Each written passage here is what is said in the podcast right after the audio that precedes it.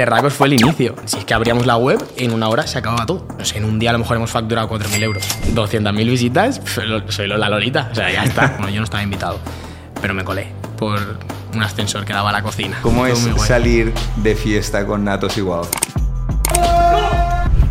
Eh, en la casa estaba Nicky Nicole, Duki, estaba Ibai, eh, el Chocas. Estamos en España y nos encanta. Somos Radio Patio, 24 horas. Hablemos de Yados Fitness. Hablemos de Yados. Yados, ayúdame con lo de la flojera. Claro, a mí me tiene bloqueado desde los primeros vídeos y él tiene como gente contratada para tirar esos vídeos. Hay que saber perfectamente quién Sí, es. sí, o sea, lo veo súper peligroso. O sea, el que bases tu contenido en tu relación de pareja. El objetivo era llegar a, a- a esa, esa casa. casa, pues. Peldaños, yo creo que, que le habló Parcel al seguridad. Nos dejó pasar. Estaba Quevedo con un colega suyo y a mí me hizo en plan, ¡eh! Y, y yo dije, este se se ha equivocado. Y eso acabó muy tarde. El mensaje final sería que la gente tenga en cuenta de que nadie te regala nada. Muy buenas a todos y bienvenidos al podcast de Druni. Hoy tenemos como invitado a Javi Masca. Buenas. Probando, probando.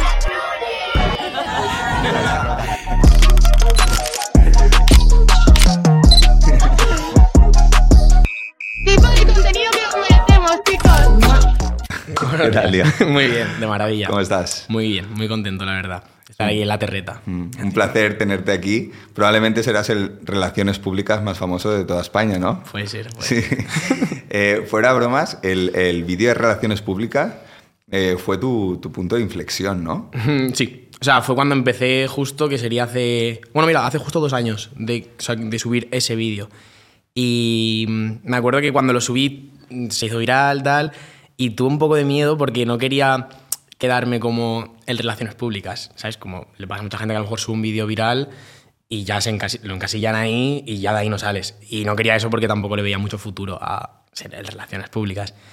Entonces intenté no quemarlo mucho y hacer pues como más personajes y tal. Y de ahí, de hecho, o sea, de ahí nació lo de estereotipar personajes. O sea, gracias a hacer relaciones públicas. Luego hice justo después el del filial también, que se hizo también bastante sí, sí, viral he y tal. sí, sí.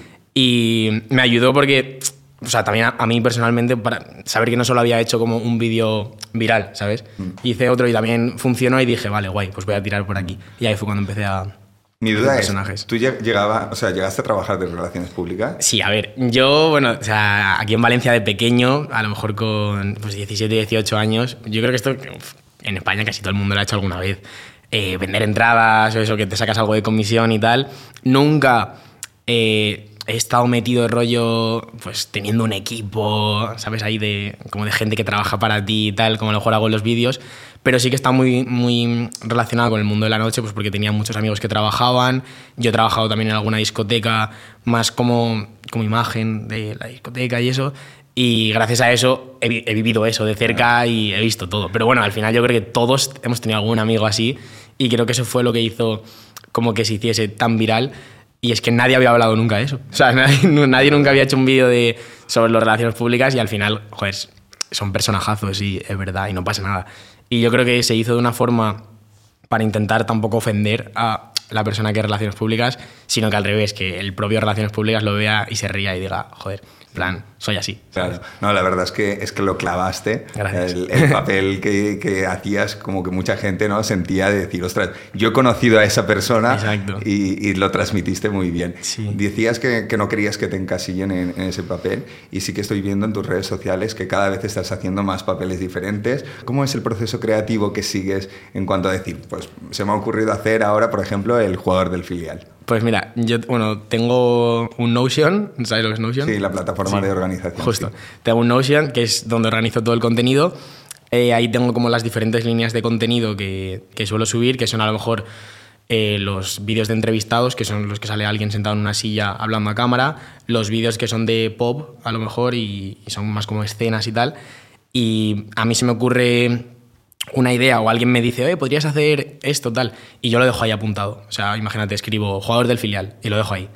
Y se queda como la página, o sea, como la carpetita de jugador del filial, y ya entro y cuando se me van ocurriendo cosas voy rellenando. Cuando veo que tengo para vídeo, me lo pongo en grabar, lo grabo y, no, no, es un proceso muy optimizado. Está guay. Hay veces que se me ocurre algo y al instante pum, pum, pum, pum, hago el guion y lo subo, o sea, lo grabo y lo subo, ¿sabes? Pero de normal suelo dejar como los vídeos reposar ahí un tiempo, a no ser que sea algo que se necesite de, de inmediato. O sea, por ejemplo, eh, llega Navidad, imagínate, tengo que hacer de Papá Noel, se me ocurre el día de antes, pues eh, grabo, escribo y, y tal, pero si no, suelo dejar los vídeos reposar bastante tiempo. De hecho, el de imagen de discoteca, bueno, subí uno de imagen así como vestido de chica y tal, ese lo tengo escrito desde casi cuando que hice el de, el de relaciones públicas. Desde casi el principio. Te lo juro, lo subí hace unos meses. Y lo, y lo tenía escrito y todo, pero no había visto el momento bueno como para meterlo Mm. y no lo había subido. Entonces, cuando veo que es el momento, lo meto ahí. ¿Siempre has querido dedicarte a las redes sociales? Que va, nunca. O sea, me refiero, nunca lo había ¿Cuál pensado. era tu plan? Vale. O sea, remontémonos al principio. Vale, ¿Cuál- sí. ¿Cómo empieza todo? Yo, mira, yo me fui a, a estudiar a Estados Unidos con una beca deportiva de, Mm. de fútbol. Que si alguien está en la situación de, de poder hacerlo, os recomiendo que lo hagáis 100%. Ya sea Estados Unidos, Australia, donde sea, pero iros de España a ver mundo, que es la hostia. Y, y allí sí que es verdad que, mm, no sé, se me abrió mucho la mente. Porque pasé mucho tiempo solo, o sea, solo al final alejado de familia, amigos y tal. Ahí obviamente tenía amigos y eso, pero no es lo mismo estar con gente que acabas de conocer, ¿no? Que con gente que, que es tu familia toda la vida. Entonces allí como se- que se me abrió mucho la mente y dije, en verdad, o sea, en un momento esto así de reflexión, dije, joder, en verdad voy a vivir, pongamos que 80 años más. Y ahí tenía 20 años. Y sí, tirando por lo alto, ¿vale? Que tampoco me porto muy bien. Entonces, eh, pongamos que voy a vivir 80 años más. Yo pensé, joder, puedo o aprovecharlos y buscar algo guay que hacer para trabajar, divertirme y ganar dinero, o mm, acabar la carrera, meterme en un curro y, y ya seguir en ese curro. ¿Tenías algún curro en mente? no, no, no, no. La verdad es que no. O sea, siempre, nunca he tenido nada claro, ni a día de hoy lo tengo. Ni a- de esto, mm, sé que Noel lo dijo, dijo algo parecido, Sí, que que nunca había tenido ninguna vocación. sí, yo tampoco, yo tampoco. Y no la tengo y es algo que, que, pues, estoy seguro que mucha gente está así. Y no os preocupéis, o sea, no, no pasa nada. En plan, si no sabes lo que quieres, a lo mejor llega el momento de repente y dices, joder, esto es lo mío. Pero a mí no, no me ha pasado de momento. Sí que es verdad que justo volví de Estados Unidos, estaba, no sé por qué, estuve en un momento de mi vida muy living, eh, estaba como enamorado de la vida, o sea, súper feliz siempre. Eh, me salió un curro en una agencia de viajes y lo cogí así como sin pensar. Estuve en ese curro justo un año, porque yo volví en marzo de 2019 y en marzo de 2020 empezó la pandemia, justo. O sea, estuve un año trabajando ahí. Me despidieron cuando empezó la, la pandemia. Eh, bueno, el tiempo de pandemia, pues todos lo, lo pasamos. También fue un tiempo como para pensar mucho. Un boom del nacimiento de mucha Sí, gente sí, en sí. TikTok. Pero yo no, ¿eh? Yo no. Yo, yo, de hecho, no tenía ni TikTok. O sea, en esa época de la pandemia yo no tenía ni TikTok instalado. Lo veía como la típica aplicación de bailecitos, lo que sea, como musical. Lo típico, que, el típico, que todo el mundo lo tenía El típico en estereotipo, sí, sí, sí. Y, y nada, justo después salí de. O sea, acabó la pandemia y tal, me volvieron a contratar en la agencia de viajes donde estaba y ya estuve en la agencia de viajes compaginándolo un poco con eh, tema gym. O sea, me, me dio muy fuerte por el. Por el crear gym. contenido relacionado con el fitness. Sí, sí, y sobre todo entrenar, comer bien, me dio súper fuerte. O sea, tuve una época muy fuerte. Y ahí fue cuando empecé a entrenar con Joan Pradeix, eh, Sergio Martí, Jordi Bengibre, que son gente que se dedica a día de hoy a esto, al mundo del fitness. Y fue como que vi que todos estaban empezando a subir cosas. Ahí Joan estaba empezando en YouTube y tal. Y como que nos, no sé, como al ir todos juntos, como que nos animábamos entre todos a subir cosas. Y yo sí que recuerdo que hubo un día, que fue el, el punto de inflexión, que dije, vale, voy a empezar a, a- a crear contenido. O sea, voy a intentarlo. Que yo ahora lo pienso y digo, qué pirado, tío, porque yo ahí tendría ni mil seguidores en Instagram. Me acuerdo que borré todas las fotos, me cambié la foto de perfil, me cambié el nombre, tal. Y ya fue como, voy a intentarlo. Y yo me acuerdo que ahí me seguían a lo mejor al mes 20 personas y era, o sea, increíble, ¿sabes? O sea, descorchando champán. Era, Sí, era una pasada. era todo un éxito. ¿no? Era una pasada, era una pasada, tío. O sea, de, de que no te siguiese nadie nuevo, que de repente entrase gente y te hablasen para decirte, o que te- alguien te contestase una historia, de decir, ¡buah, qué guay! Para mí era, o sea, yo ahí flipaba. Y de hecho me da un poco de pena haber perdido esa sensación del principio de, que, de ir creciendo y ver que como que estás conectado con la gente y tal. Y bueno, empecé a crear contenido de gimnasio. Estuve más o menos unos meses. Sí que es verdad que siempre que creaba contenido de gimnasio, lo creaba junto a mi colega Marty, que y bueno tenemos una marca que se llama Perracos y Luego lo tenía anotado Vale, para vale, luego ahora lo contamos. Y bueno, pero a través de eso, básicamente lo que promulgábamos con Perracos era que se podía entrenar y se podía salir de fiesta, ¿vale? O sea, no, hace- no hacía falta ser tan fitness. Qué curioso, yo pensaba que Perracos lo sacasteis a raíz de que hubieras crecido mucho en, en redes sociales ¿Qué para, capitalizar de Al alguna revés. manera la comunidad, ¿no? Perracos fue el inicio. O sea, Ostras, empezamos, empezamos con Perracos Ya y de, teníais ahí el mundo negocios en mente, ¿no? sí, sí, y de repente nos dimos cuenta que teníamos una comunidad muy fiel y de verdad que a lo mejor con... Yo tendría a lo mejor Instagram 4.000 seguidores y Marty también 4.000 seguidores y sacábamos ropa y la vendíamos en una hora. Te- o sea, de verdad, era increíble. O sea, teníamos una Teniendo comunidad... una comunidad pequeña, Súper ¿no? pequeña, súper pequeña. Pero era La tasa de conversión tendría que ser brutal. increíble. O sea, si es que abríamos la web, en una hora se acababa todo. Por ejemplo, al mes, ¿cuánto podía facturar la web en aquel Es que esa es la cosa que no, no íbamos nosotros eh, como al compás de lo, que, de lo que entraba. O sea, nosotros sacábamos, no sé, en un día a lo mejor hemos facturado 4.000 euros. De, ¿En un día? Sí, eh, bueno, en una noche. ¿En una noche? La primera noche que sacamos ropa, en plan, Es que eh, me parece brutal porque es un caso de, de éxito que no, de no tenía sentido. Y, y además que éramos, joder, éramos muy pequeños nosotros. O sea, éramos gente muy pequeña en redes y sin embargo teníamos una comunidad muy, muy fiel. O sea, era, brutal. Yo, No, no, porque fuisteis un adelantados a, a vuestro tiempo, porque hoy en día todos tienen súper claro, todo el mundo tiene súper claro que a nivel e-commerce hay que crear una Sí, sí. comunidad, ¿no? Y lo Pero nuestro- en aquel entonces haberla creada sin tener una comunidad grande me Además, parece- me acuerdo que lo sacamos porque Joan, Joan Pradis, que bueno, él tiene su marca de ropa y tal, y justo él acababa de salir con lo suyo hacía a lo mejor menos de un año, en plan, pues como empieza todo el mundo, camisetas, no sé qué, que parece un poco merch y eso. Sí. Y Joan nos dijo, ¿pero queréis sacar ropa? O sea, sacar ropa. Y nosotros, eh, tal. Y somos unos dejados, sí. Nos lo dijo a lo mejor en febrero y lo sacamos en diciembre. ¿eh? O sea, fue de, sí, vale, tal. Y Joan nos tuvo que dar, eh, comprarlo aquí, ir seri- serigrafía aquí, envíos aquí, no sé qué. O sea, nos, nos lo hizo, en plan nos dijo, tenéis que hacer esto, tal. Y ya como por vagueza lo hicimos, tal, lo sacamos y a la hora fue boom. Y dijimos, vale, tío, vamos a tomárnoslo un poco más en serio, joder, que, que hay negocios, ¿sabes? Que, que podemos hacer cosas. Entonces, bueno, gracias a esa comunidad del principio que teníamos, fue como, como un push para, para empezar como con más ganas y todo. Sobre todo también porque en el mundo del fitness eh, es muy fácil vivir de redes con pocos seguidores. Y esto es algo que no mucha gente sabe, pero en el mundo del fitness con a lo mejor 5.000 seguidores en Ins- en Instagram puedes estar generando bien eh, por el tema asesorías. Porque es, bueno, básicamente, ¿sabes cómo Sí, funciona sí, eso? sí. Eso. O sea que al final te empiezan a seguir por tu contenido y luego haces asesorías personalizadas a, a X seguidores de los tuyos Exacto. y las cobras a X dinero y ya con eso puedes tener un sueldo. Justo, con tener a lo mejor 20, 30 personas de asesorías, cobras tranquilamente. Y yo conozco o sea, gente del mundillo que cobra por asesorías solo, se levanta 12, 15 al mes Qué barbaridad. de asesorías, solo de asesorías. Y es gente que a lo mejor tiene 50.000 seguidores. O, o menos, ¿eh? De verdad. Entonces, gracias a eso, pude como dejar el curro y dedicarme solo a redes. Entonces tenía como más tiempo para invertir en redes. Dejar el curro de relaciones. No, no, no, lo, Ah, de, vale. lo de la agencia de viajes. Ah, vale, vale. Lo de la agencia de viajes, ahí lo dejé y dije, voy a dedicarme, o sea, voy a, joder, que me está dando mucho más esto que el otro y lo otro me quita mucho más tiempo. Entonces, Exacto. ahí empecé como a, pues eso, a hacer asesorías y tal.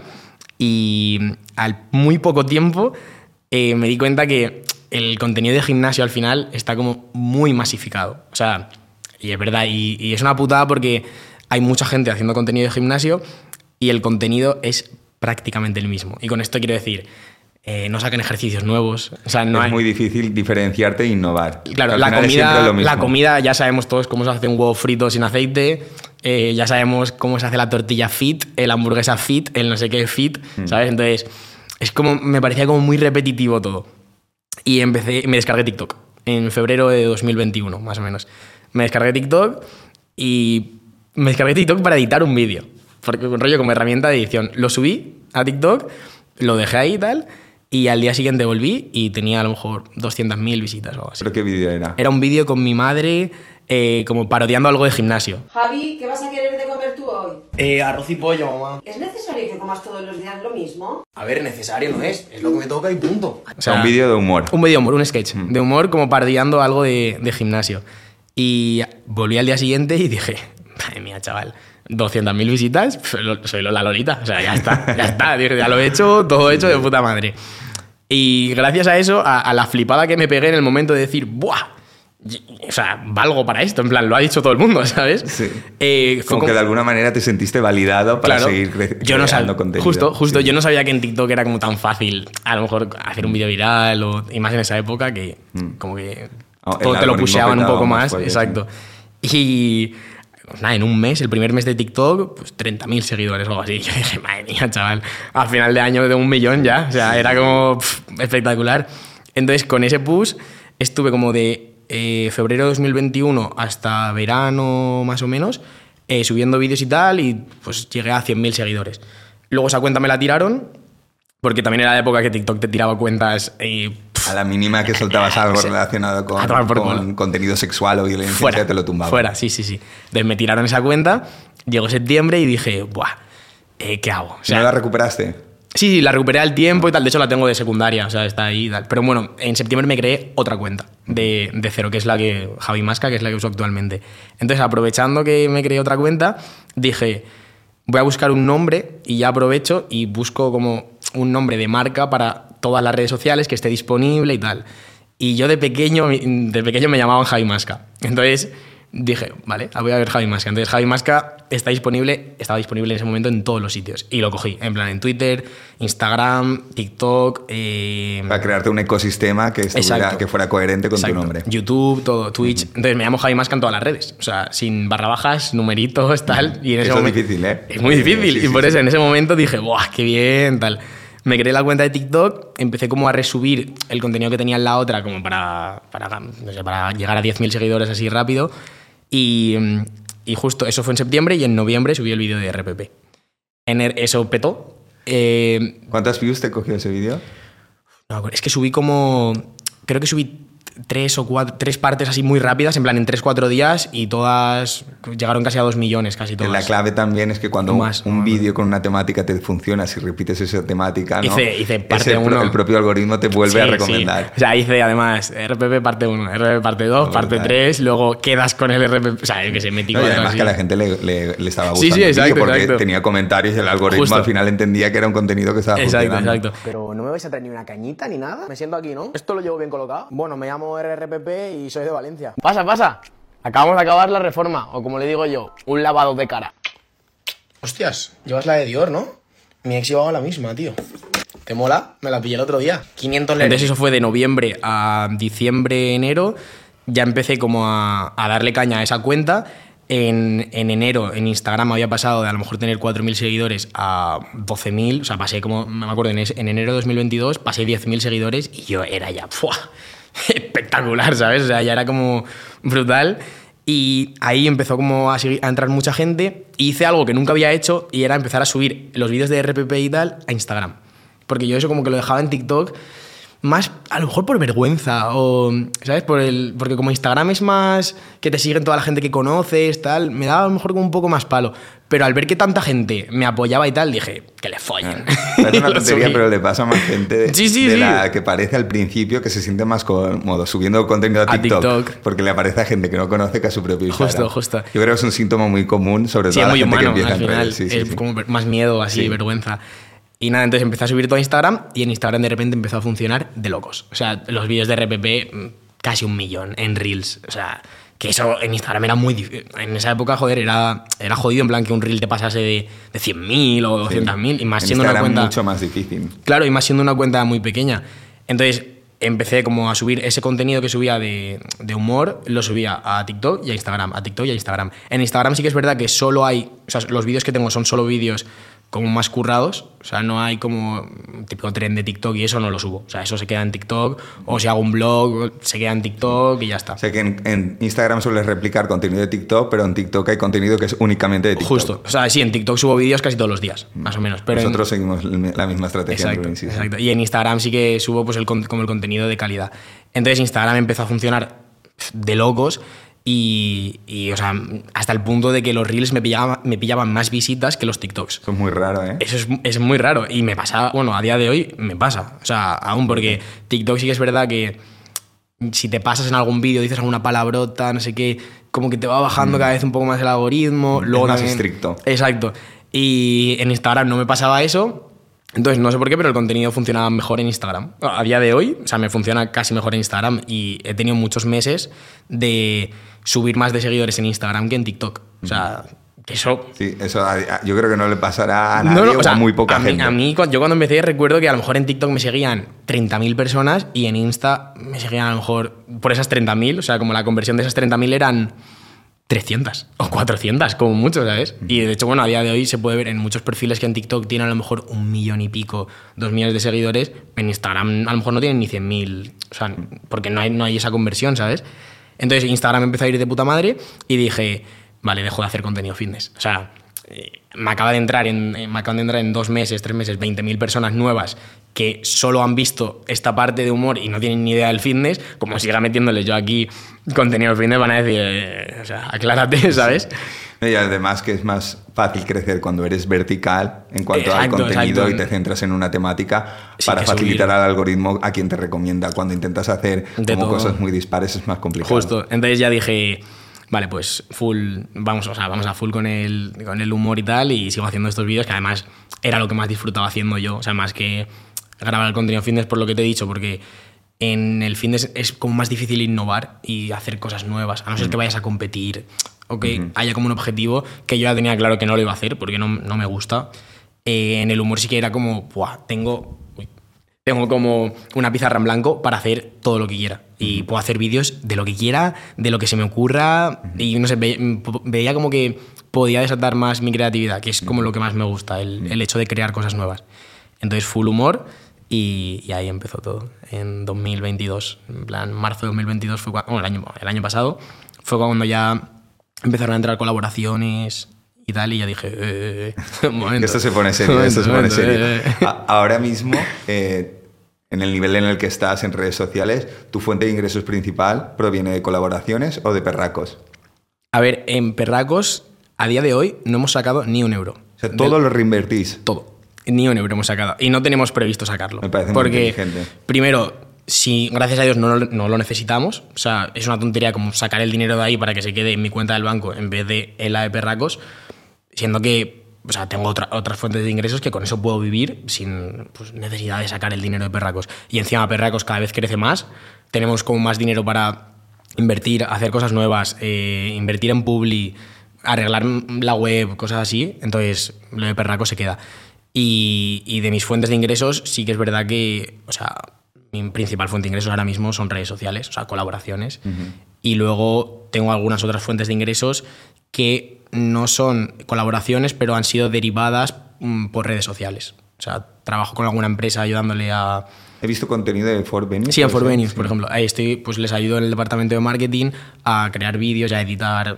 Vale, vale. O sea que les haces un poco de creador de contenido Exacto. para sus propias Es como cuentas. content thinker. Es como Vale. la. Yo la creo que cada vez va a estar más de moda, sobre todo por el crecimiento de TikTok, Sí, sí, sí. que empresas busquen a creadores de contenido de manera regular que les ayude a generar Exacto, exacto. contenido. Eh, me parece, o sea, me parece bastante lógico realmente por una empresa, porque al final, o sea, es como ir a lo seguro, o sea, ves a alguien que sabe ya cómo crear contenido y que crea contenido de, de, mm, diversas formas y tal, y dices, vale, ven a trabajar con nosotros y a ver cómo puedes hacer que nuestra empresa, eh, cómo crear líneas de contenido para esta empresa y que, y que se potencie.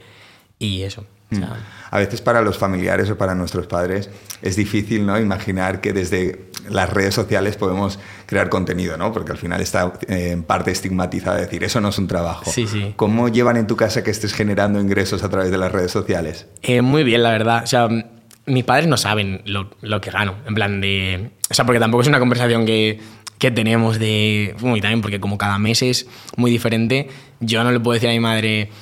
Mamá, este, eh, gano tanto al mes, porque a lo mejor el mes siguiente es bastante menos, o a lo mejor el mes siguiente es muchísimo más. Que no es, no es un ingreso estable. Exacto, es verdad, y es así, o sea, no es un ingreso estable.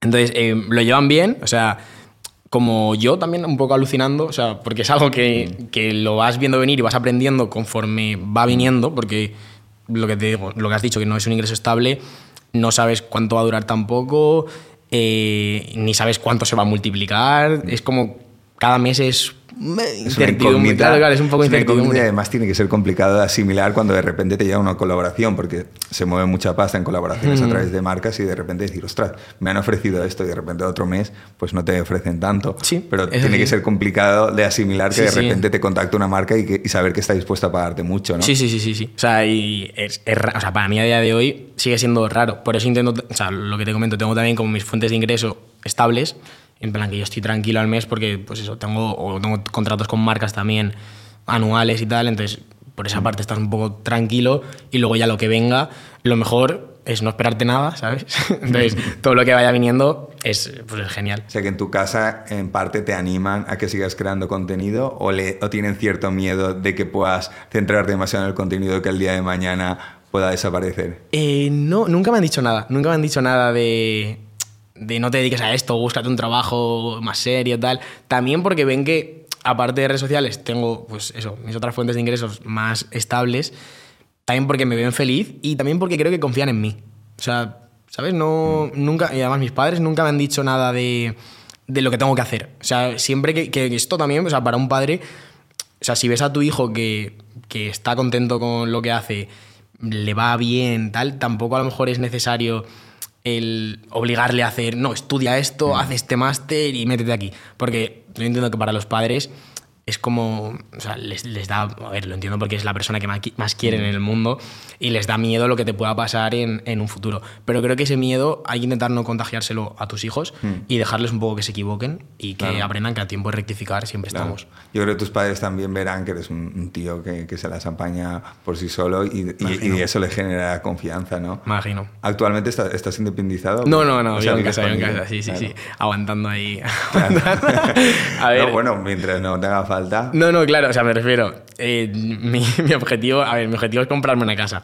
Hmm. Entonces, yo con mis padres me llevo súper bien. eh, tengo un hermano mayor que ya no vive en casa, entonces soy el rey de la casa ahora mismo. Estoy en mi casa, Estás genial. súper a gusto. Eh, mi novia está estudiando aún. Tampoco nos podríamos ir a vivir juntos, ¿sabes? Como que quisiésemos. Entonces, el objetivo es aguantar un poquito y poder comprarme una casa. Mm, claro, tiene o sea, es, que si me voy ahora alquilado, sería estar todos los meses tirando mil euros así. Exacto. O sea, a nivel, yo creo que financieramente tiene más sentido. el- Claro, claro, el por eso. Comprarte una casa que el empezar a pagar un alquiler. También es verdad que hoy en día. No nos vamos a poner ahora a hablar No, no, no, de sí. cómo está el sector inmobiliario en España, pero, pero entiendo perfectamente tu punto de Pues, vista. y teniendo una buena relación con mis padres encima, o sea, que estoy súper cómodo Claro. con ellos en casa, ¿sabes? O sea, Sí. y sé que si me voy me van a echar de menos, así que me quedo. Eso te hace sentir Claro, totalmente. claro. Eso. Bueno, Javi, interrumpimos el podcast. No pasa que nada. Marta tiene algo muy importante que contarnos. Bueno chicos, os voy a dejar el ganador del anterior sorteo que tenéis aquí abajo. Solo tienes que escribirme por comentarios en este vídeo de YouTube diciéndome tu Instagram para que nos pongamos en contacto contigo. Y aprovecho para deciros que estamos con otro sorteo de 300 euros con las bolsas de Druni que os llegarán directamente a vuestra casa con un valor de 300 euros. Así que ya sabéis, seguirnos en el canal de YouTube del podcast de Druni y podéis participar en un sorteo de 300 euros. Vale, a seguir todos a Druni, chavales. Javi, ahora que estás ya dentro de- del mundillo de influencers, ¿cómo es desde dentro? ¿Cambia mucho a cómo lo veías tú desde fuera? Eh, sí, yo creo que, que en, en general nos creamos expectativas siempre como muy altas, por lo menos a mí me pasaba, eh, expectativas muy altas de la gente que crea contenido o, o incluso personajes famosos, en plan cantantes, actores, como que nos separamos, o sea, creamos nosotros mismos como una propia separación de, wow, ¿sabes? Son, y tío, son peña Como que tiendes a idealizarlos. Justo, es por eso. De- deshumanizarlos. Exacto, y los ves como superhéroes ahí, est- y te lo encuentras por la calle y es como, "Uah". Y tío, son es todo gente como muy Gente normal. normal. Es gente muy normal que se levanta por la mañana y planta un pino, se limpia y se queda sin papel también, ¿sabes? O sea, es que le pasan cosas normales, ¿sabes? A esa gente.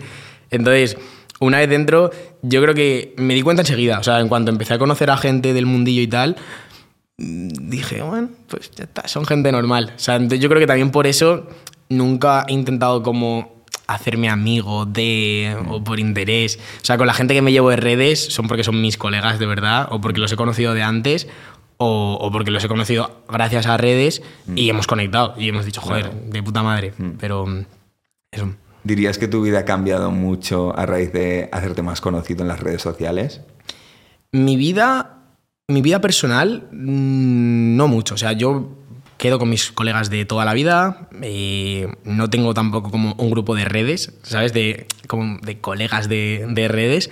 Es, eh, o sea, si me llevo bien con alguien de redes, le digo, bro, estoy con mis colegas aquí, vente. O sea, y o nos unimos o se unen. Y eso sí que ha cambiado, obviamente, en el sentido de, eh, pues, oportunidades que aparecen de eventos, festivales, lo que hemos dicho, conocer a gente que nunca pensarías que, que hubieras conocido y cosas así, pero mi día a día es prácticamente el mismo que antes y espero que, se- que siga siendo así por mucho tiempo. Justo ahora que estás diciendo el, el hecho de conocer a gente que nunca te hubieras imaginado conocer, Mm. creo que hay una historia muy bonita que, que te ha ocurrido, que es el hecho de que tengo entendido que Natos y War para ti eran como unos ídolos a nivel Mm, lo son, lo son. lo son. y, y ahora has tenido la suerte de ser amigo de, de ellos, ¿no? Hmm. Cuéntanos esta historia. Pues fue hace un año, justo, o sea, nos conocimos justo hace un año. Eh, pero bueno, todo empezó cuando. ¿Te acuerdas cuando te he dicho que con lo del RPP, el filial, tal, como que Instagram empezó a funcionar un poco? Pues ese febrero eh, de 2022 eh, me siguieron en Instagram de repente. Y yo me acuerdo de mandar una captura a mi grupo de colegas y decir, chavales. Porque es que, o sea, para mí de verdad han sido mi infancia entera. O sea, yo creo que son los únicos artistas de los que me sé realmente dis- discografías enteras. O sea, los discos me los pones y me los sé desde la primera canción hasta la última. Entonces, el hecho de que me siguiese en ese momento, que además yo me acuerdo que tendría ahí 17.000 seguidores o así, que no, era como, no estaba como tan pegado, ¿sabes? Y joder, fue como, "Uf, qué guay, tío, que alguien que tanto admiras... Porque tiene que ser una sensación de, de decir, este, Sí, sí, estas sí. personas que las escucho desde pequeño, que ahora sepan quién soy, que hayan escuchado mi voz y me hayan visto, Tío, te explota la cabeza. te lo juro, te lo juro. O sea, y de hecho, luego me ha seguido gente con muchos más seguidores que ellos y tal, pero es que me da igual. O sea, el hecho de que ellos, o sea, alguien que admiras tanto, te siga de repente, fue como, ¡buah! ¡Qué guay! Entonces, nada, se quedó ahí y justo hace un año a mí me contrataron en un festival, en el Rock and Roll, para ir a hacer entrevistas. Eh, y ellos iban. Y yo, yo dije, ¡guau! ¡Qué guay! Les voy a conocer, tal. Y les hablé por Insta, porque claro, como ya nos seguíamos, eh, les hablé y les dije, oye, tal, esta tarde voy a estar ahí. Y me contestaron algo en plan, pues nada, nos vemos seguro, tal. Y llegaron ellos y yo iba pues un poco tímido ahí en plan, hola, tal. Y, o sea, conforme les saludé, dije, guau, estos van a ser mis colegas. O sea, me saludaron de abrazo, guau, bro, ostras. brutal. Yo me acuerdo a Natos, le dije, bro, de verdad es que no sabéis lo fan que soy. Y él me dijo algo en plan, que no, que no, que el fan soy yo, no sé qué. Y yo dije, Hostia. "Esta- estaba para llorar, tío, de verdad, en ese Estarías momento. en una nube en ese Sí, sí, o sea, momento. fue, fue como muy guay. Y esa noche acabamos juntos de fiesta y nos hicimos muy colegas. O sea, es con típica, típicas personas que encajas. O sea, Estás conectado. A la primera. O sea, de Es que que por- por- yo creo que es una suerte porque Sí. también te cabe la posibilidad de que luego conozcas a tus ídolos y no conectes qué chafón, y- o que te decepcionen. Pero el tener la suerte de conocer a tus ídolos, que Nah, encima nah. ellos te sigan, que encima conectéis y que se, porque tengo entendido que luego os habéis visto. Sí, más sí, veces. claro. O sea, a partir de ahí ya fue. O sea, es que esa noche nos hicimos. salimos de fiesta juntos hasta tarde. Y al día siguiente hablamos. Oye, un placer, tío, qué guay. Nos veremos pronto. Entonces volvieron a Valencia a los meses. Me llamaron. Oye, ¿quieres venirte, tal? Fui, salimos de fiesta, tal. Y ya desde ahí, pues habremos ido a verles eh, cuatro o cinco veces. Cada vez que vienen a Valencia, avisan. O si nosotros estamos donde van a tocar, eh, avisamos y tal. Y nada, hasta día, eh, hace un mes estuve con ellos en el Rock and Roll otra vez Sí. y hacía justo un año que, que nos habíamos conocido. Y súper guay, o sea, ahora ya es, pues, no sé, relación más de tú a tú Como de colega. colega tuyo. Sí, sí, sí, de verdad. Bueno, y de hecho, colega, son, son y de hecho, sí. te, te lo juro que son típicas personas que, es que les quiero mucho. O sea, y cada vez que les veo digo, joder. Y, Qué alegría Y sí, verlo, tío, sí. sí. Y siento también como que es mutuo, ¿sabes? Sí. Entonces como que te alegra más. Porque también podría ser, imagínate que yo no les hubiese caído bien, ¿sabes? Que puede yo, pasar. claro, claro, y sin problema, ¿sabes? Sí. Pero no, justo hubo bastante conexión y con mi grupo de colegas también y con mi novia también, o sea, como que todos nos llevamos muy bien.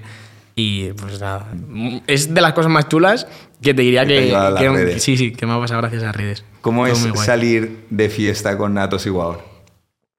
Eh, pues tienes que, tienes que haber descansado bien, Vale. porque acaba tarde, siempre. Y tienes que tener un buen hígado, que, Buen hígado. que aguante todo, sí. Pin, Con con, Guaor. nombre completo, Fernando. apodo. Guaor. Gonzalo bebe solo eh, zacapa a palo seco, sin, sin, palo seco? sin nada. Hostia. Y va toda la noche con la botellita, entonces te acaba- acabas tomándote alguno. Tiene, o sea, ellos a la hora de salir de fiesta les tienen que parar un montón, ¿no? Porque si em, Sí. van a una discoteca normal, De hecho, mira, aquí en Valencia nos pasó una cosa que fuimos a una discoteca la noche que salieron aquí.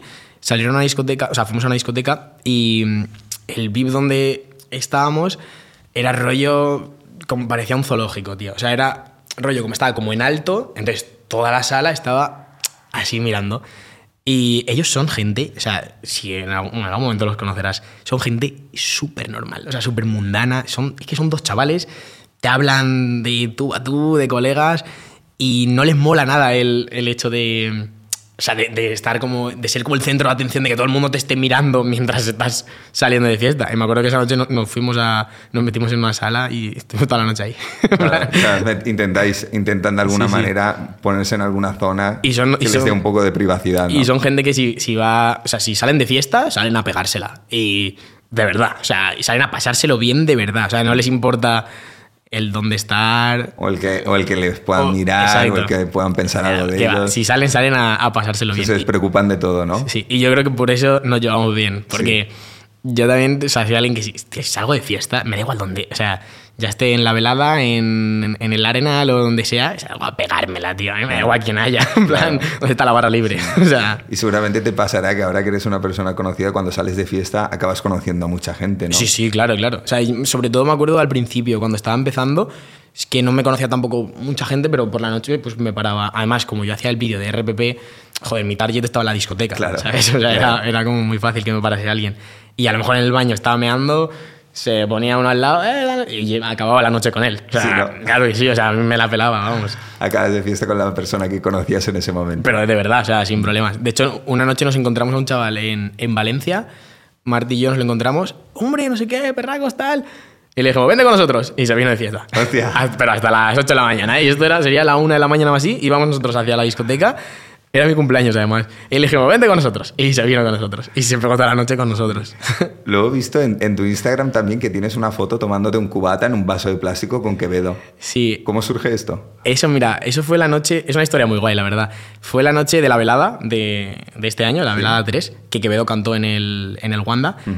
Y bueno, nosotros estábamos invitados por la agencia y no sé qué. Y mm, cuando acabó la velada, había una fiesta en el Wanda. O sea, dentro del Wanda había como un, un after party al que nosotros, bueno, yo no estaba invitado, pero me colé por un ascensor que daba a la cocina, ¿vale? Con, con más gente que ha venido Vale. a este podcast también. Entonces, nada, subimos arriba, eh, nos encontramos ya como a gente más, pues, gente que conocíamos de redes y tal. Estaba Peldaños, eh, yo iba con Diego Nister, Capa, pues, estábamos así como un poco todos. Y ese fue el tándem que nos juntamos: Peldaños, Diego Nister, Capa y yo. Menudo equipo. Menudo equipo, Menudo menudo equipo. equipo. Y yo, de hecho, esa noche fue la noche que conocí a Capa y la noche que conocí a Peldaños. O sea, Ah, sí, sí, que no nos seguíamos, conocías. o sea, nos seguíamos todos, pero no, en persona Ah, no nos yo habíamos visto. ser de Valencia os conocíais. No, o sea, sabíamos quiénes éramos y tal, pero no nos conocíamos. Entonces, eso era el- como el equipo que había. Y nos enteramos ahí que después había como un after party súper privado en, en la casa de los argentinos. Eso era la única información que teníamos. La casa de los argentinos. Eh, que era donde se estaban quedando Coscu, Sprint, todos los argentinos. Nick, Nick, bueno, es que estaban todos, todos los que fueron a la velada estaban ahí. Entonces, claro, el objetivo era llegar a, a- a esa, esa casa. casa, por supuesto. Nos habían dicho que no dejaban entrar a nadie. O sea, habían 70 personas así y no dejaban entrar a nadie. Y bueno, nosotros nos empeñamos. Entonces, entre Diego y Peldaños, Diego consiguió la ubicación de la casa porque tenía a una chica ahí dentro y le mandó la ubicación, ¿vale? Y de repente conseguimos la ubicación. Teníais el contacto. Teníamos el contacto perfecto. El infiltrado. Y dijimos, Buah, perfecto, vamos para allá. Fuimos, nos plantamos y de camino nos llamaron pues, gente de redes y tal que nos dijeron, hemos ido a la puerta y no nos han dejado entrar. O sea, gente conocida nos dijeron, tal, no, no se puede entrar, tío. Llegamos a la puerta y Peldaños yo creo que, que le habló Parcel al seguridad, no sé qué le dijo, pero de repente había además como cola de gente que no le dejaban entrar en la puerta. Y era típica mansión de estas que abres una puerta, luego hay otra puerta de seguridad y típico caminito que llega así como hasta donde está la casa pues no sé qué le dijo Peldaños y vino un seguridad y nos dijo, ¿sois cuatro? Y dijimos, sí. Y nos dijo, pasar. Y ahí dijimos, me acuerdo que estábamos los cuatro subiendo la rampita diciendo, vale, no digáis nada. tenemos, que, tenemos que averiguar qué, qué dijo Peldaño. no lo sé, tío. no- es Sacó que no, todas sus dotes persuasivas. te juro que no sé qué le dijo, pero, pero entramos, entramos.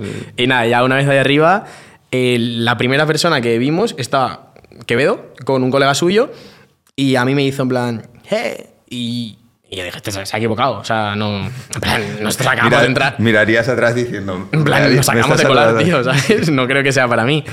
Ya subimos a la casa. En la casa estaba Nicky Nicole, Duki. Eh, fue la casa donde los argentinos hicieron el directo. Donde Coscu hizo el directo justo después de la velada, que salían todos ahí. Los amo.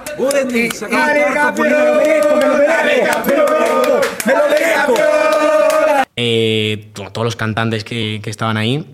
Estaba Ibai, eh, el Chocas, todos. Eh, había pues eso, 70, 80 personas, te diría, como mucho. Como cantantes y como los más grandes de Twitch. Sí, más o menos. A ver, es que la casa era de los argentinos, entonces los invitados eran como de ellos, ¿sabes? Claro. Era una casa que pagó McDonald's y, y otra marca o algo así. Era una casa, Casa subvencionada. sí, sí, una casa gigante además. Y había como una barra abajo, Peldaños y yo fuimos directos a beber. no había ginebra o no sé qué, no me acuerdo qué pasó. Y Peldaños y yo nos hicimos unos vasos así de Jagger. Solo había Jagger, solo quedaba Jagger. Y yo, yo no bebo Jagger. Y nos hicimos un vaso y que nos duró toda la noche, obviamente, con hielos y Jagger. Y ya está. Y cuando salimos, estaba ahí Quevedo, tal. Y justo los amigos de, de Quevedo me dijeron, bueno, uno me reconoció y me dijo, Javi, ah, no sé qué, nos encanta tu vídeo, tal. Y yo dije, hostia, qué guay, no sé qué. Y ya me vino Quevedo y me dijo, cabrón, tú no paras de salirme en todos los sitios, no sé qué. Y yo dije, nada, bro, un placer. Quevedo, otra persona que es un chaval como Natos igual, es lo que hemos dicho antes, o sea, un tío muy normal, de puta madre. Y ya, estuvimos hablando ahí un rato y bueno, ya nos quedamos toda la noche con ellos. Estaba de la OSA también y eso acabó muy tarde. Acabó muy de día, Qué me fuerte. acuerdo además. Muy- muy buena historia. Haciendo batallas de gallos ahí. ¿E ¿Hicisteis batallas Sí, de sí, gallo en la dentro de, de la casa? Sí, sí, sí, estábamos ahí como la- al lado de la piscina, ya era muy de día y estaban todos, pues ya es tarde. Estaba la gente pidiendo churros para desayunar tal y, y había una, había una batalla de gallos ahí que un ¿Pero entre colega... los argentinos? No, no sé, entre la gente que. Éramos españoles, ¿eh? Los que aguantamos. En plan, hasta el final era casi todos españoles. Eh, no sé, un colega de Quevedo, tengo el recuerdo de que rapeaba muy bien, muy bien. O sea, no, no muy bien, sino que daba como mucho, cho- mucho show, ¿sabes? Sí. Buah, yo mm, recuerdo estar llorando, de, de risa, o sea, de, de partirme el culo. Todo muy guay. Próxima misión, averiguar dónde va a ser la fiesta este año, ¿no? Sí, este año esperemos que nos inviten. si vais a la casa, avisadme, se lo diré a Sergio, que también ha estado en el podcast. Verdad, y Diego Que- también, ¿no? Y Diego también, sí, Sí, sí, lo- hemos estado todos aquí en Quedan familia, quedan familia. Sí, qué guay, qué guay. Ya veremos. Bueno, Javi, hablemos de Yados Fitness. Hablemos de Yados. Tienes eh, mucho contenido con mucho humor que gira en torno a la figura de Yados. Fuera del humor, ¿qué opinas realmente de Yados Fitness? Vale, a ver, yo quiero dejar clarísimo, bueno, creo que la gente lo entiende, yo no tengo nada en contra de Yados, a mí Yados me da igual. Y soy de los que opina que a los memes hay que darles voz, o sea, para intentar divertirnos el mayor tiempo posible, al final. Eh, personalmente, no me gusta el hecho de, de hacer negocio aprovechándote de personas que están en una situación a lo mejor de desesperación, porque yo entiendo que el target de este tipo de, de productos que él vende, que es al final un curso para hacerte millonario, yo sé que tú no lo vas a comprar y sé que nadie de los que está aquí va, va a comprar ese curso. Pero una persona al final que paga 100 euros con el objetivo de hacerte millonario, es una persona que no tiene a lo mejor mucha educación financiera, porque es bien sabido en el mundo que con 100 euros al mes no vas a- nadie te va a enseñar a hacerte millonario, ¿vale? Entonces, me- moralmente me parece pues un poco mal el aprovecharte de este tipo de personas que a lo mejor están en una situación de mucha necesidad, de que se aferran a un clavo ardiendo, de, Buah, voy a coger esto, que me quedan 200 euros en la cuenta, pago los 100 y voy a empezar a generar.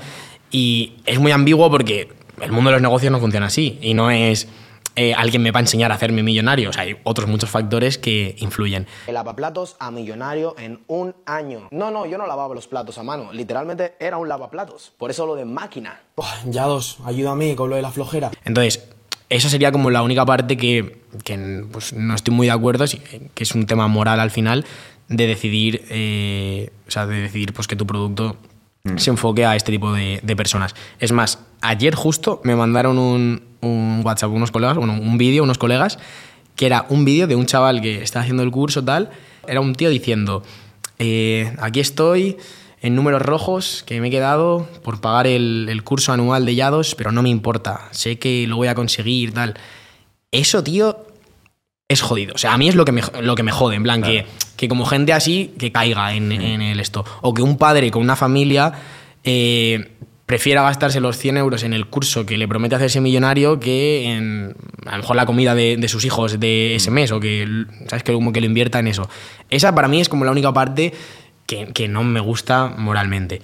Y nunca, o sea, nunca lo he dicho, ni, ni voy a hacer vídeos sobre esto como para que la gente no compre el curso y cuidado que os estafa. Al final tu contenido O sea, es humor puro del meme. Exacto. o sea, más allá de tu opinión. Exacto. Es más, yo llevo haciendo vídeos de Yados muchísimo tiempo. O sea, mm, pero vamos, a lo mejor hace un año y medio, casi dos años, desde que empecé prácticamente, casi, eh, he estado haciendo vídeos de parodias como que yo hablaba con, con Yados. Y siempre se ha quedado ahí. O sea, nunca he subido ningún vídeo a YouTube o nada como explicando, desmontando a Yados. No, y te digo que lo puedo hacer porque, bueno, Internet ya sabéis cómo es y hay gente muy friki que si se empeña en buscar algo, lo encuentra. Y a mí me han mandado eh, pues como documentación de dónde vive Yados, que si la casa es alquilada o no es alquilada, pero con nombres, apellidos, todo de gente que vive en, en Los Ángeles y tal. Y yo cuando me lo mandan digo, ¡guau, guau, brutal! Pero no voy a hacer nada con eso. O sea, nunca voy a hacer un vídeo de desmontando tal. Quien quiera caer, pues oye, o sea, tampoco me puedo preocupar por, por todo el mundo, ¿sabes? Y, y no, es, no es mi trabajo en redes. Ya no, no se ha puesto en contacto contigo. Me ni- tiene bloqueado. Ah, te tiene Claro, bloqueado. claro, pero desde. Claro, a mí me tiene bloqueado desde los primeros vídeos que hice en su O momento. sea, que sabe perfectamente quién Sí, eres. sí, y ha hablado sobre mí en alguna, en alguna historia. Eso si, si encuentro el vídeo te lo mando, pero es que no sé ha dónde lo tengo. de ti en Sí. historias de su propio perfil. Sí, porque a mí, a mí me lo mandan. O sea, hay gente que ha grabado captura, porque claro, yo no lo puedo ver, porque Claro. tiene bloqueado, pero me lo, me lo mandan. Y de hecho yo la época de, de Yados, de cuando yo subía vídeos al principio, que era como haciendo parodias que hablaba con él, yo todas las semanas recibía vídeos en mi perfil de Yados de, por favor, haz este, por favor, haz este. Es más, ahí me bloqueó como enseguida, que al segundo vídeo que subí me bloqueó, y la gente me seguía mandando vídeos, ellos mismos lo guardaban sin marca de agua ni nada para que yo pudiera hacer el vídeo. Entonces, como que como la gente me lo pedía, pues lo seguía haciendo. Pero lo mismo, tampoco quería como quemar el tema de, ¿sabes? Estar ahí siempre Yo ya... creo que tendrá ya. en su casa una cara, una, Una diana, diana. una diana con, con tu cara. Sí, Sí, sí, si te lo encontraras, ¿cómo, ¿cómo crees que sería la interacción? Yo, o sea, yo por mi parte, repito, o sea, yo no tengo ningún problema con él y sé que a lo mejor puedo estar un rato con él y de puta madre y me echo unas risas y nos tomamos una cerveza y seguro, o no, o un café, da igual. Pero sé que no habría ningún problema, por lo menos por mi parte. No sé él cómo es en persona respecto a estos temas.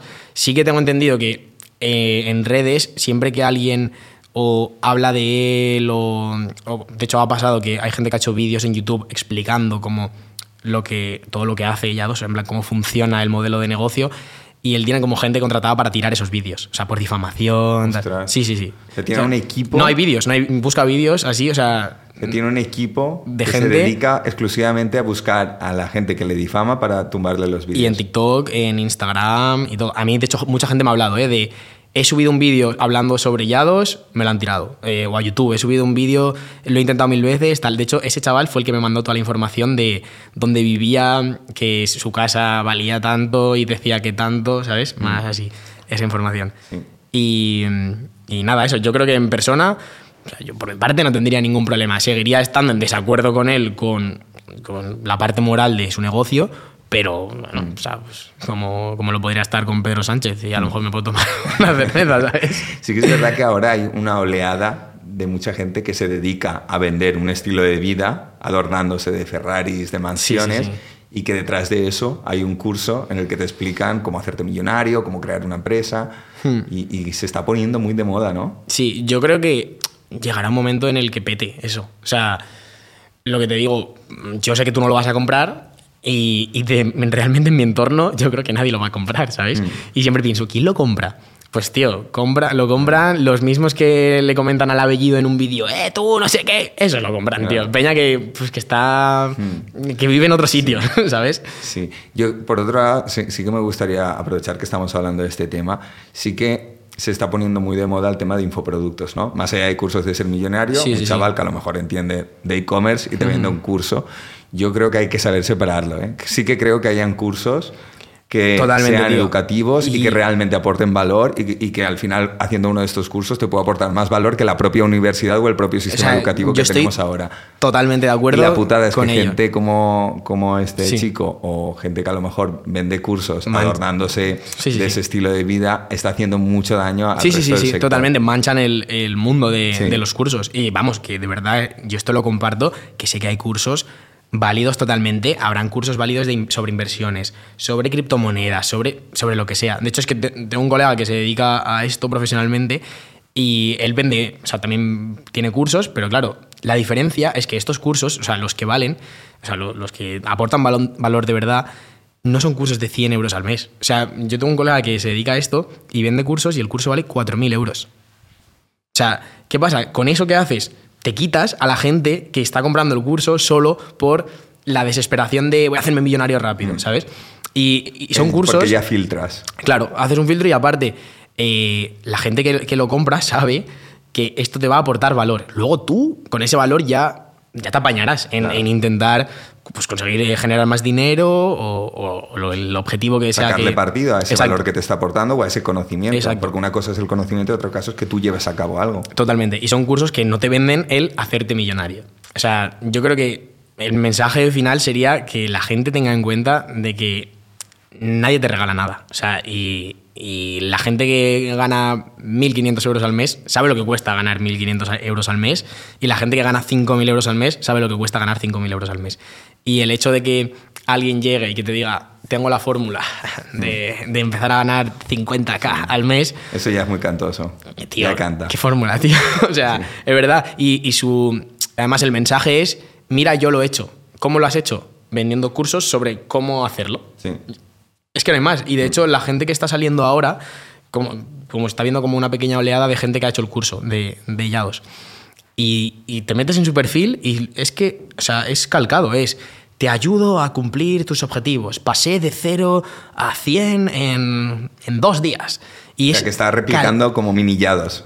Sí, sí, pero hay un montón. Pero está replicando como el ejército de vendedores de cursos. Porque es que no es, no es otra cosa al final. Su curso es cómo vender un curso. Yo creo que sí. O sea, yo creo que el objetivo es Yo me ha vender un curso. escuchar algo así. O sea, porque él además tiene como. Bueno, si entras en la landing de- del curso, no sé si alguna vez has entrado.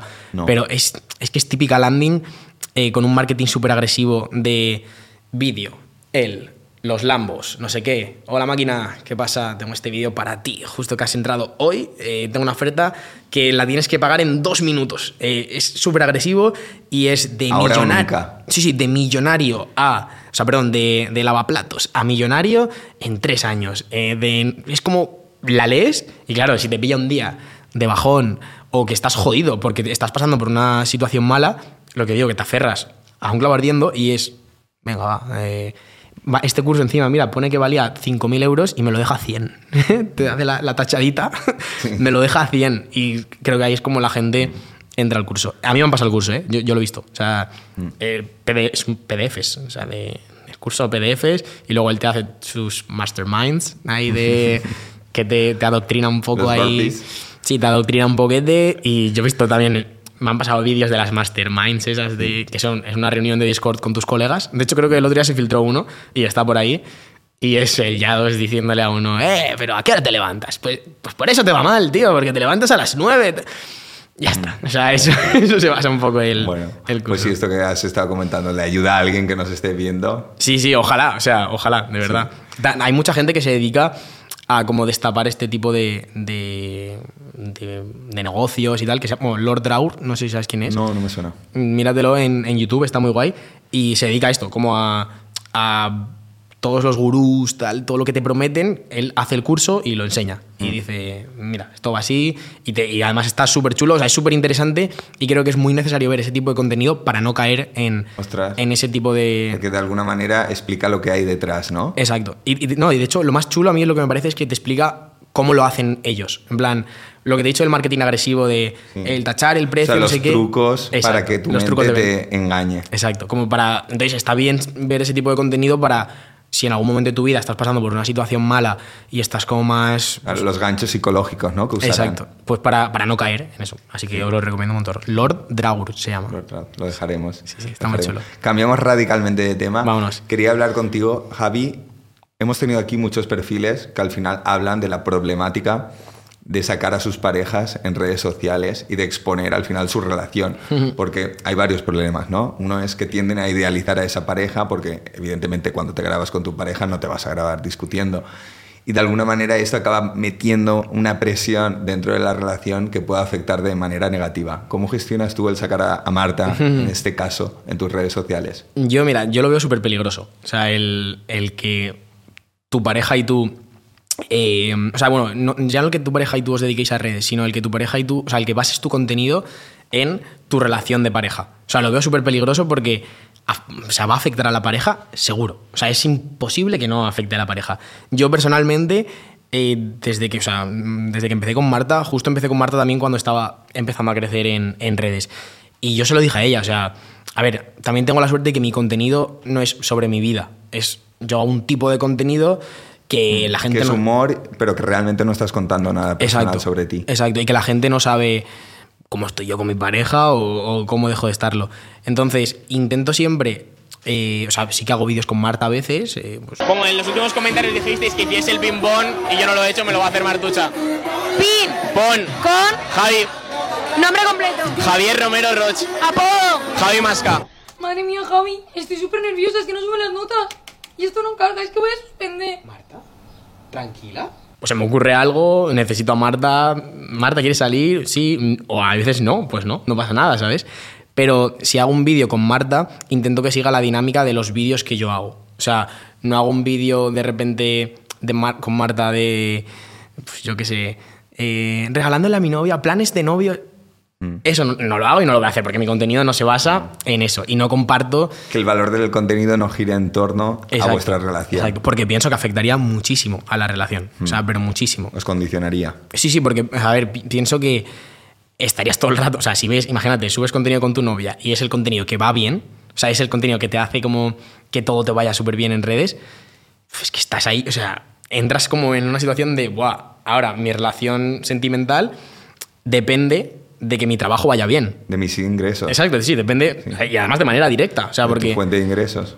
Exacto. Y luego, sobre todo, que bueno, esto se ve en redes, el tema de rupturas y tal.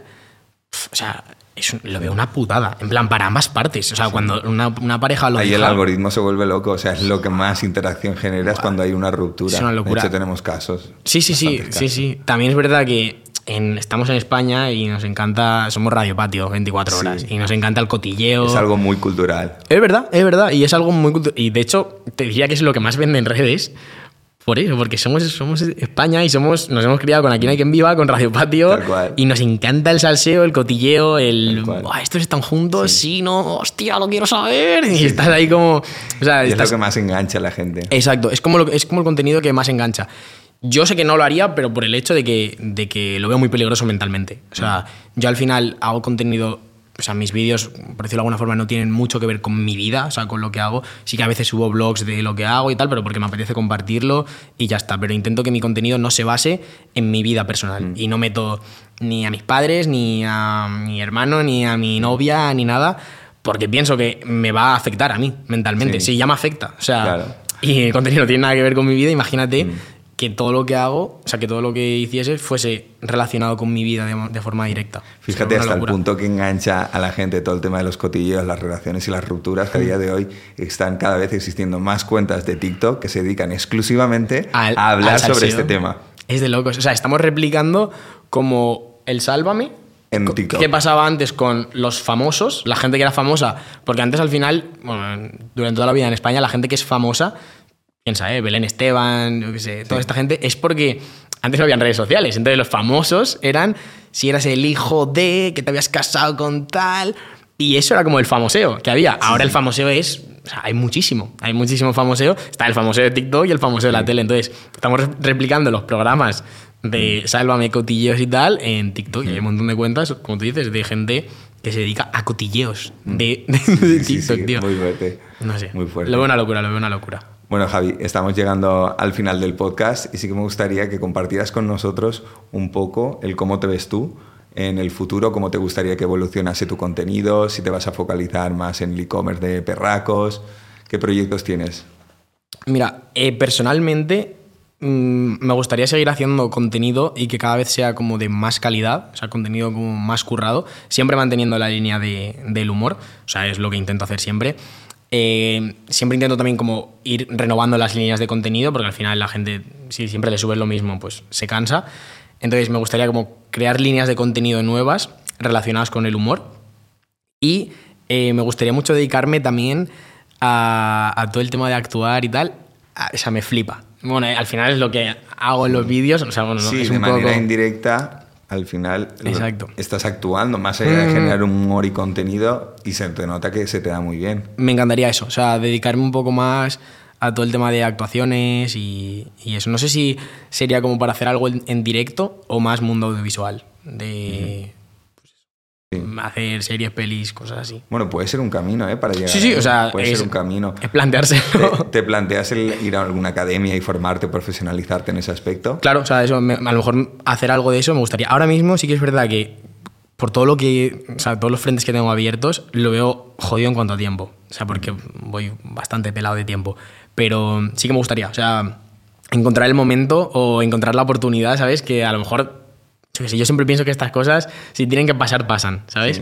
Y pues coincidir con la persona que tal, tal, tal, y que me diga, oye, hay un casting no sé qué, voy, ¿sabes? Y además dedicándote a las redes sociales, Claro, es haces más fácil. muchos contactos, conoces a mucha Sí. gente. Por ejemplo, ahora que ya lo he dicho aquí, ¿sabes? Claro, ya lo sabe más alguien- gente. que si quieres mandar un mensaje un casting.